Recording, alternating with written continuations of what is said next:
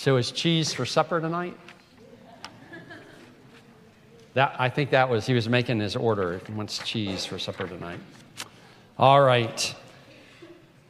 Well, I want to thank Jonathan for just an amazing job covering, um, covering King Solomon in the good years. And when we decided how we were going to divide this, we said, okay, well, you take Solomon in the good years, I'll take him in the bad years.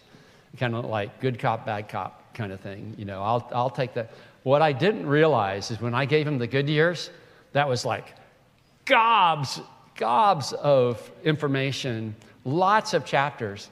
And I lucked out. There's one chapter that talks about the bad years. And so uh, we're going to we're gonna camp down in there. But before we get there, I want us to think about really how great Solomon really was. He was extraordinary. We read in 1 Kings 10 Thus King Solomon excelled all the kings of the earth in riches and in wisdom, or if we use the outline uh, Pastor Jonathan gave us, in wealth and wisdom. And the whole earth sought the presence of Solomon to hear his wisdom, which God had put into his mind.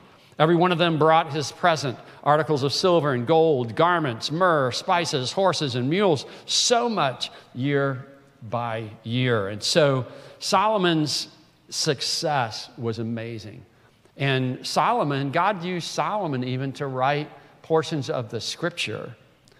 But yet, in that scripture, God warned Solomon, and, and Pastor Wooster mentioned this in 1 Kings 9 But if you turn aside from following me, you or your children, and do not keep my commandments and my statutes that I have set before you, but go and serve other gods and worship them, then I will cut off Israel from the land that I've given them and the house that I've consecrated for my name, and I will cast out of my sight. And Israel will become a proverb and a byword among all peoples, and this house, referring to the temple of Solomon, will become a heap of ruins. Everything you've done that's made uh, this nation great, even the temple that you built for the worship of God, it's going to become a heap of ruins. And that's exactly what eventually happened in the history of Israel. And Solomon ends up being part of the problem that led to that. We read in 1 Kings 11 Now, King Solomon loved many foreign women, along with the daughter of Pharaoh Moabite, Ammonite, Edomite, Sidonian, and Hittite women from the nations concerning which the Lord had said to the people of Israel, You shall not enter into marriage with them, neither shall they with you, for surely they will turn away your heart after their gods. Solomon clung to these in love. He had 700 wives who were princesses and 300 concubines, and his wives turned away his heart. And so that's where the tragedy began. We're going to look at Solomon's downfall, if you will, a wise man's folly under these five heads. First, his divided love that we've just read about. Second, heart led astray because of that divided love. His heart was led astray to, third, the worship of idols. And that brought consequences. Delayed consequence was the loss of the northern 10 tribes. The immediate consequence was adversaries, and there are several that are listed. But let's start with where the problem began, and that's what I'm calling a divided love. We read that now King Solomon loved many foreign women along with the daughter of Pharaoh, Moabite, Ammonite, Edomite, Sidonian, and Hittite women from the nations concerning which the Lord had said to the people of Israel, You shall not enter into marriage with them, neither shall they with you, for surely they will turn away your heart from their, after their gods. Solomon clung to these in love. He had 700 wives who were princesses and 300 concubines. Now, this is the second reference, actually, to what Solomon loved. Here's the first reference 1 Kings 3 the first part of the verse, verse 3 Solomon loved the Lord, he loved Yahweh, walking in the statutes of David, his father. So he loved God, he loved the Lord, the covenant God, and he lived his daily life according to what God had inscribed through David, uh, his father. So he's following in his footsteps. So it was not that Solomon never loved the Lord. He did. Sometimes when we see somebody fall and turn away, we go, oh, well, he was just a hypocrite the whole time. I'm not sure that's even usually the case. I think a lot of times you see people that genuinely love the Lord and are genuinely serving Him, walking in His ways, who end up turning away. And Solomon, this is the scripture saying this, this isn't just the opinion of other people. Solomon loved the Lord. And God Himself testifies to that truth, even after He had already married, married Pharaoh's daughter from Egypt. In that context of 1 Kings 3, it talks about his marrying the daughter of Pharaoh. And, and goes on from there and, and talks about him uh, worshiping at the high places before there was a temple. But his love was divided. Solomon, honestly, loved Yahweh. But Solomon loved many foreign women too. It wasn't an exclusive love. It's likely that he married these foreign women in part to strengthen political alliances. You remember how it, it, said about these wives that they were princesses. They were related to royal families that were um, part of other, other countries. And it, it was certainly the custom for ancient kings to display their power and wealth by acquiring many wives and concubines. So he might have done it for political reasons to make alliances. I mean, if you make an alliance with a foreign king and his daughter's your wife, he's not as likely to attack you. And you're not as likely to attack him. And so it, it, it seemed like a good political move. And then, with all the wealth and power that he had, one of the ways that you, you displayed that as an ancient king was having lots of wives and concubines. I mean, most of us can, you know, we can't afford to have so many. It's not that wives cost more than we do, but like you've got more mouths to feed. You've got more, you've got, how do you cover all, how do you buy all the clothes? How do you, how do you spend, I don't know how, he, I don't even they knew, their, knew, knew them by name because with that many, you know, he probably forget who they were, but, um, but, but we know that even David, had followed this ancient custom, he indulged himself this way, contrary to what God had directed regarding how Israel's king should behave. So, you know, when you're wealthy, um, there's a temptation to display your power, and there's a temptation to indulge. There's a, there's a lot of sins that I never committed because I couldn't afford to commit them. You know, sometimes we, we complain. Obviously, your kids already highly value money. We complain about not having enough money. Well, that's part of the way we keep our weight down. And that's part of the way that, that we don't end up indulging in things because we can't afford to indulge in them. The more capacity we have, the more likely it is for our sin nature to show up. Well, in Deuteronomy 17, before Israel ever had a king, God directed how Israel's king should behave. And one of the things that he said in Deuteronomy 17 17, and he shall not acquire many wives for himself. Why? Lest his heart turn away, nor shall he acquire for himself excessive silver and gold. And so, really, when you look at what is laid out in Deuteronomy 17, King Solomon violated a lot of the principles there. A king, however powerful, however blessed by God, is still a human being, prone to human pitfalls. And God had warned Israel against alliances with the nations of Canaan, and especially against intermarriage with them, because of how these binding connections would pull them into idolatry and judgment that idolatry brings. And it didn't matter whether you're a peasant or a king, it, it would tend to draw you away. This is a, a dangerous thing. Now, it wasn't that God had a problem with, with these just being foreigners, because we know that, that Rahab married into the line of the Messiah, and so did Ruth. But they were believers. They were worshiping the true God. The problem was marrying people that don't worship the true God. Look, if you want to have misery to your life, if you, if you want to divide your heart, if you want to make all kinds of problems that are like impossible to figure out, just marry somebody, if you're a believer, marry somebody who's not. I don't care how good looking he or she is. I don't care how much money they have. I don't know how they sweet talk you. You know, how they're going to turn over a new leaf and start going to church with you. No, run. Make, make sure the person you marry is a person that actually loves the Lord. Or you're going to put yourself in a position of here's the person closest to you of all the people in the world and having to decide between that person and God. You want to marry somebody who loves the Lord. So some of you have got quite a number of years before you have to figure that out. But just make it a practice in your mind. Look, I'm not gonna, marry anybody who doesn't love the Lord. And as you get closer, and as you get desperate, don't don't give in to marrying somebody that doesn't actually love the Lord. It doesn't matter if you're wise as Solomon and wealthy as he is, it will mess you up. In Exodus 34, God had commanded the Israelites Observe what I command you this day. Behold, I will drive out before you the Amorites, the Canaanites, the Hittites, the Perizzites, the Hivites, and the Jebusites.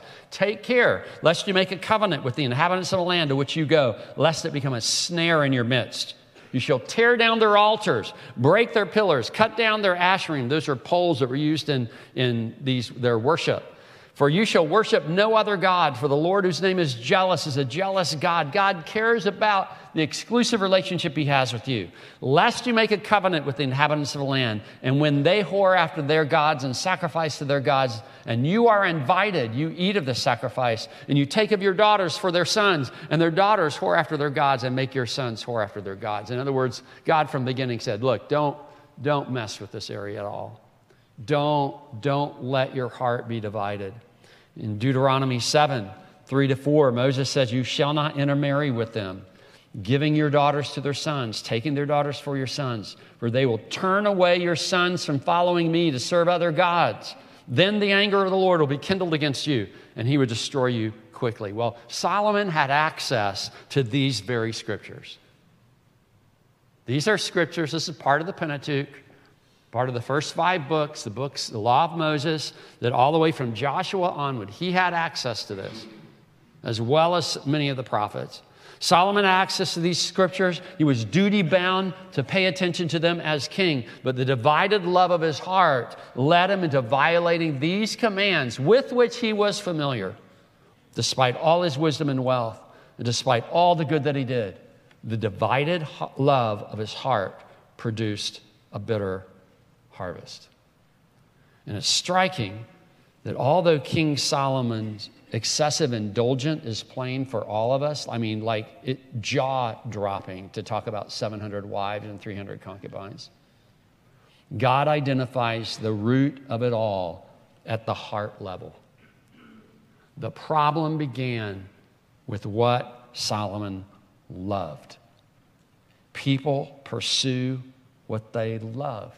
And the older I get, the more I'm convinced of this that people get what they want. People do what they need to do to get what they want most. Loving the Lord leads you down paths of righteousness. But if the love of your heart fastens on something more important to you than God and His commands, that love will lead you into terrible places you nor others ever thought you'd go. And I've watched it, and many of you have watched it happen in the lives of people that were fellow members at Hampton Park. None of us, if Solomon wasn't immune, neither am I immune, neither are you immune. This is the wise king who wrote, Keep your heart with all vigilance, for from it flow the springs of life. The most difficult job that we have to do in walking with the Lord is guarding our heart. It, it so easily deceives us, it so easily turns. And because no one else can see it, we can nurture things there that we know don't belong. And, and it's just hard. I mean, I think I'm speaking for all of us, isn't it? It's hard work to keep our hearts pure. It's hard work to keep our lives, our hearts focused, keep our love focused where it belongs. We, we, can, we can entertain loves in our heart that don't belong there. And so I, I just want to encourage you that, that whenever those things crop up, you know, be honest with yourself about where your heart is going and do the battle there. The Holy Spirit that's in you, if you're a believer, will help you fight that battle. And because you belong to Christ and because you have the Holy Spirit, you, you, you will find the strength and the willingness to fight that battle. We have lots of, of kids in our congregation and many of them go to a Christian school. They know gobs of Bible verses. They, they, they could tell you the plan of salvation forward and backwards. They can sing all kinds of songs. But listen, kids, you've got to guard your heart. What, what do you really want? I know it's not a big deal that money keeps coming up, but I just want to say there's a reason it does. Money is great as a tool it's terrible as a God. We're not in this life for how much money we can accumulate. It's useful, it's a gift from God, but it's not what we live for. And if I live for it, if it's the love of my heart, I'll be willing to sell my soul for money. Don't you be one of them. And it doesn't matter how many Bible verses you know, because Solomon knew a lot of Bible verses. He was way smarter than most of us, if not all of us. And, and he still let something crop up in his heart that he loved more than God. He knew better than he practiced. He actually wrote scripture. He knew better than he practiced. And you know, as I was thinking about this, this is true, I think, maybe of all of us. I don't always preach great, but I preach better than I live. I want my life to match what I preach. I don't want there to be a disparity between the two, but the reality is it's way easier to craft a message that works than to be faithful in my life seven days a week, 24 hours a day. And I'm finding, like I mentioned earlier, that you know, as you get older, it doesn't necessarily get easier. Easier. There, there are some temptations, you're, you're wiser, you've been through a lot of things, but, but the reality is you also hit that, what they call that midlife crisis, and you say, like, is this all there is? And while a young man, it's rare to find a young man, I think it was J.C. Ryle said this, a young man that's humble, it's, it's rare to find an old man that's content. And many times in our older age, we, we, we feel like, hey, we've paid the price, we've paid our dues, and now it's our chance to indulge. We must guard our hearts. So his heart was led astray. we read in the second part of verse 3 and his wives turned away his heart. For when Solomon was old, his wives turned away his heart after other gods and his heart was not wholly true to the Lord his God, as was the heart of David his father. All those wives, all those years, little compromises here and there, build them a palace, build them a shrine for their gods. And by the time Solomon is old, he, he reigned 40 years. He finally gives in and joins them in their idolatry. His heart turned away after other gods. His heart was not wholly true to Yahweh. His heart could not nurture its divided love without harming himself and the entire nation. The scripture does not say that he ever forsook the Lord.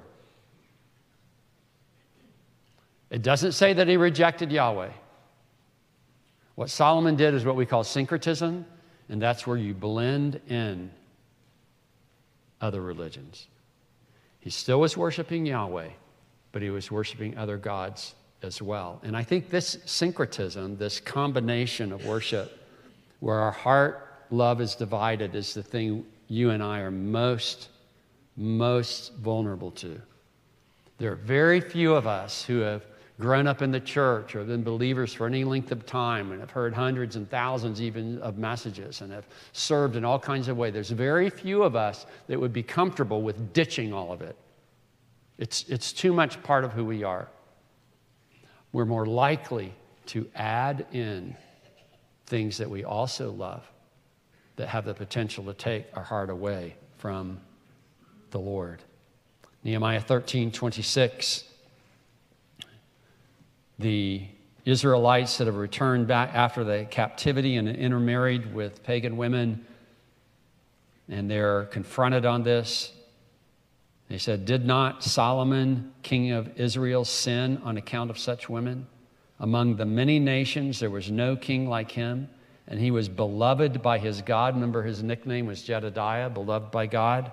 And God made him king over all Israel. Nevertheless, foreign women made even him to sin. Look, a man is supposed to love his wife. He's supposed to love his wife. And so, if you bring somebody into your life that doesn't serve the Lord and, and you try to love that person too, then the heart becomes divided. And it led to the worship of idols. In verse 5, for Solomon went after Ashtoreth, the goddess of the Sidonians, and after Milcom, the abomination of the Ammonites. So Solomon did what was evil in the sight of the Lord and did not wholly follow the Lord as David his father had done.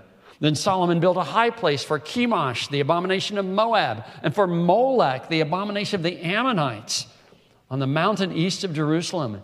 And so he did for all his foreign wives. So these, this is just representative of the gods that he, he built altars to.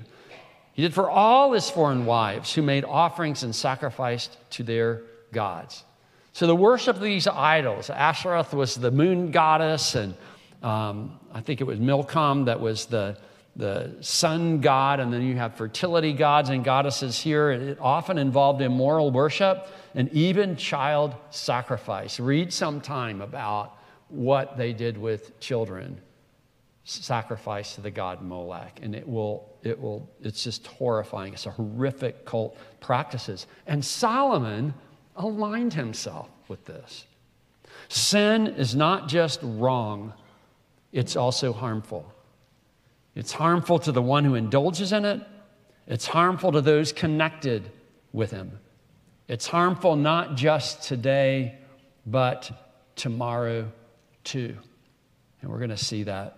What Solomon did was common enough among the surrounding nations. Like when he engaged in this worship, and nobody's going like, "Oh, Solomon's worshiping all these gods." You see, they're saying like, "Join the party."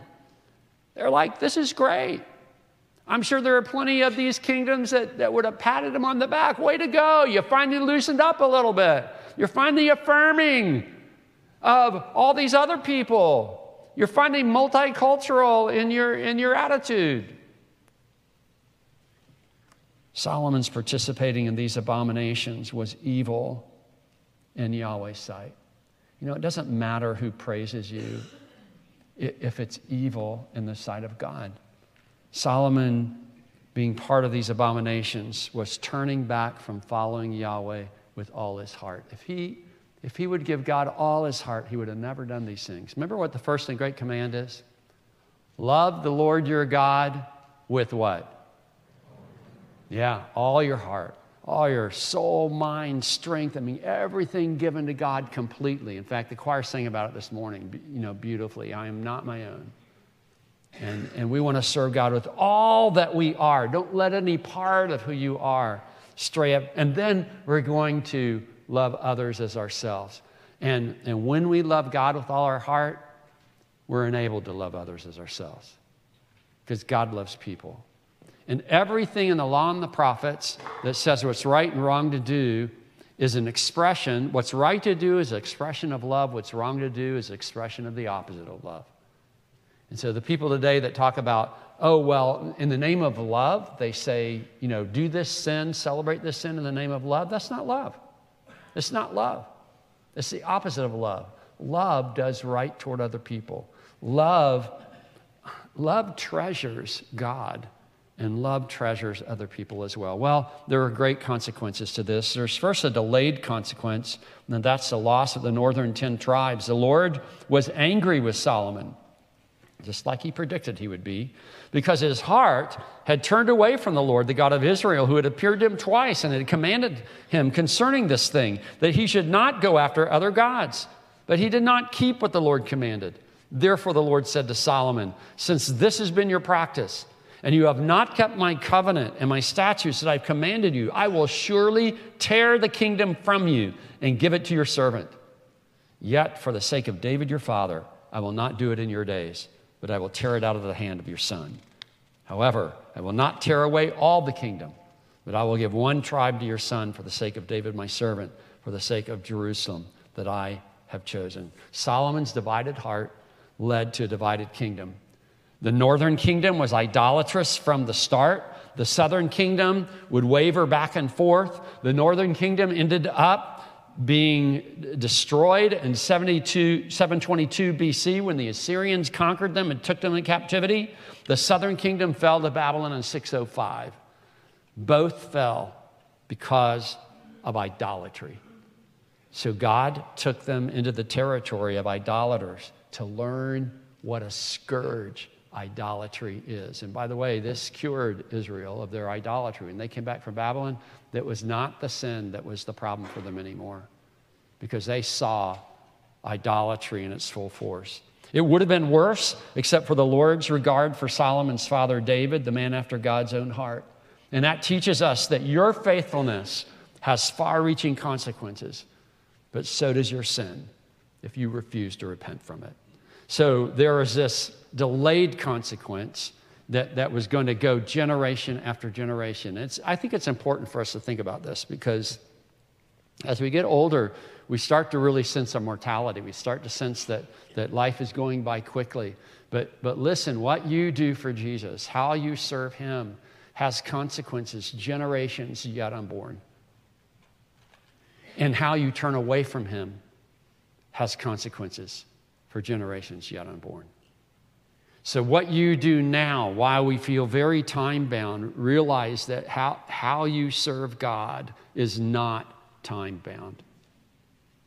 It has ramifications that literally reach into eternity because God will reward even a cup of cold water given in His name. But it also has consequences in terms of how it affects the coming generations. The immediate consequences that Solomon faced were adversaries. So 1 Kings 11, 14 to 40, we're not going to to read through all of this, but there's Hadad the Edomite. Edomite were the descendants of Esau. The Lord raised up, the Lord raised up an adversary against Solomon, Hadad the Edomite. He was of the royal house in Edom. Well, how did he do this? Well, God used circumstances of history. When David was in Edom and Joab, the commander of the army, went up to bury the slain, he struck down every male in Edom for Joab and all Israel remained there six months until he cut off every male in Edom. But Hadad fled to Egypt together with certain Edomites of his father's servants. Hadad still being a child. Well, Hadad grew up and he hated Israel and he became an enemy of Solomon. And then there was Rezon of Syria. God also raised up as an adversary to him Rezon, the son of Eliada, who had fled from his master Hadad Hadadezer of the king of Zobah. And he gathered men about him and became a leader of a marauding band after, killing, after the killing by David. And they went to Damascus and lived there and made him king in Damascus. He was an adversary of Israel all the days of Solomon, doing harm as Hadad did. And he loathed Israel and reigned over Syria. And then finally, there's Jeroboam. Jeroboam, the son of Nebat, an Ephraimite. He's, so he's an Israelite of Zeredah, a servant of Solomon. Remember, he said, I'm going to give the kingdom to a servant of yours, whose mother's name was Zeruiah, a widow, also lifted up his hand against the king. And this is the reason he lifted up his hand against the king. Solomon built the Millo and closed up the breach in the city of David, his father. The man Jeroboam was very able, and when Solomon saw that this young man was industrious, he gave him charge over all the forced labor of the house of Joseph. At that time, when Jeroboam went out of Jerusalem, the prophet Ahijah, the Shilonite, found him on the road. Now, Ahijah had dressed himself in a new garment, and two of them were alone in the open country. And Ahijah laid hold of the new garment that was on him and tore it into 12 pieces. And he said to Jeroboam, Take for yourself 10 pieces. For thus says the Lord, the God of Israel Behold, I am about to tear the kingdom from the hand of Solomon and will give you 10 tribes. And he shall have one tribe for the sake of my servant David, for the sake of Jerusalem, the city I've chosen out of all the tribes of Israel. Why? Because they've forsaken me and worship Ashtoreth, the goddess of the Sidonians, Chemosh, the god of Moab, and Milcom, the god of the Ammonites, and they've not walked in my ways, doing what is not right, is right in my sight, and keeping my statutes and my rules as David his father did. And he went on to predict that if Jeroboam would worship the Lord, that God would bless him and his line. Of course, we know that Jeroboam didn't do that. He started golden calf worship. But here you have Solomon's name means peace. And the kingdom enjoyed peace for many years, but Solomon's divided heart ended up destroying that peace, even while Solomon was still alive and for generations to follow. In what ways has the Lord blessed you? Think about all the ways that God has blessed you, all the ways that He's provided, the wisdom, the, the way He's helped you navigate life. Don't destroy the benefit of his blessing with a heart divided and led astray. This was a wise man's folly, a divided love, heart led astray, worship of idols, delayed consequences and immediate consequences of adversaries. Solomon, when he was old, we believe it's likely the time that he wrote the book of Ecclesiastes. He had had it all, he had, he had tried everything. And yet he has some statements that sound kind of like his autobiography. Ecclesiastes 4:13, better was a poor and wise youth than an old and foolish king who no longer knew how to take advice. Dead flies make the perfumer's ointment give off a stench. So a little folly outweighs wisdom and honor. So, how did Solomon, what were Solomon's last words to the generations to follow? The end of the matter, all has been heard. Fear God and keep his commandments, treasure them, guard them. This is the whole duty of man. For God will bring every deed into judgment with every secret thing, whether good or evil. The wise man's folly was that he failed to guard his heart. Guard your heart with all vigilance. Out of it are the issues of life. Let's pray. God, thank you for your word. And we pray, Lord, that you would help us fight this battle to maintain our chief love, our first love for you, and to walk in your ways. Lord, help us not to buck against your commands. Lord, help our love for you to make us wholly yours for your glory and for the good of everyone whose lives we touch. For it's in Christ's name we pray.